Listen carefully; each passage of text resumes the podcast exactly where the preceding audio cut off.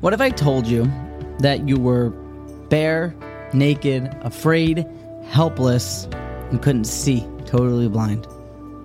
What would you tell me? You'd probably tell me that no, hopefully. I can see, I got clothes, and I got a chance in life.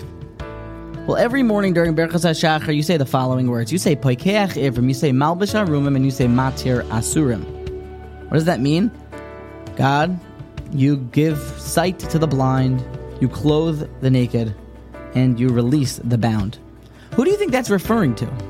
You think we're just exclaiming it to the world that Hashem helps those who have these problems? No, no, no. Our gifts are given to us, and without them, we're blind. Without our clothes, we're naked, and without Hashem releasing us from our problems, you're stuck.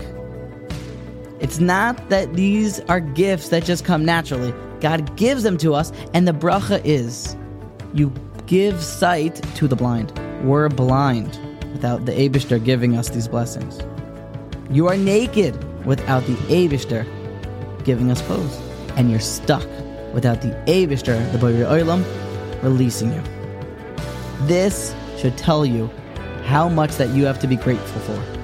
Your tip for the day is picture your life without your basic necessities. Picture life without vision. Conjure up the vision of not having clothes, God forbid.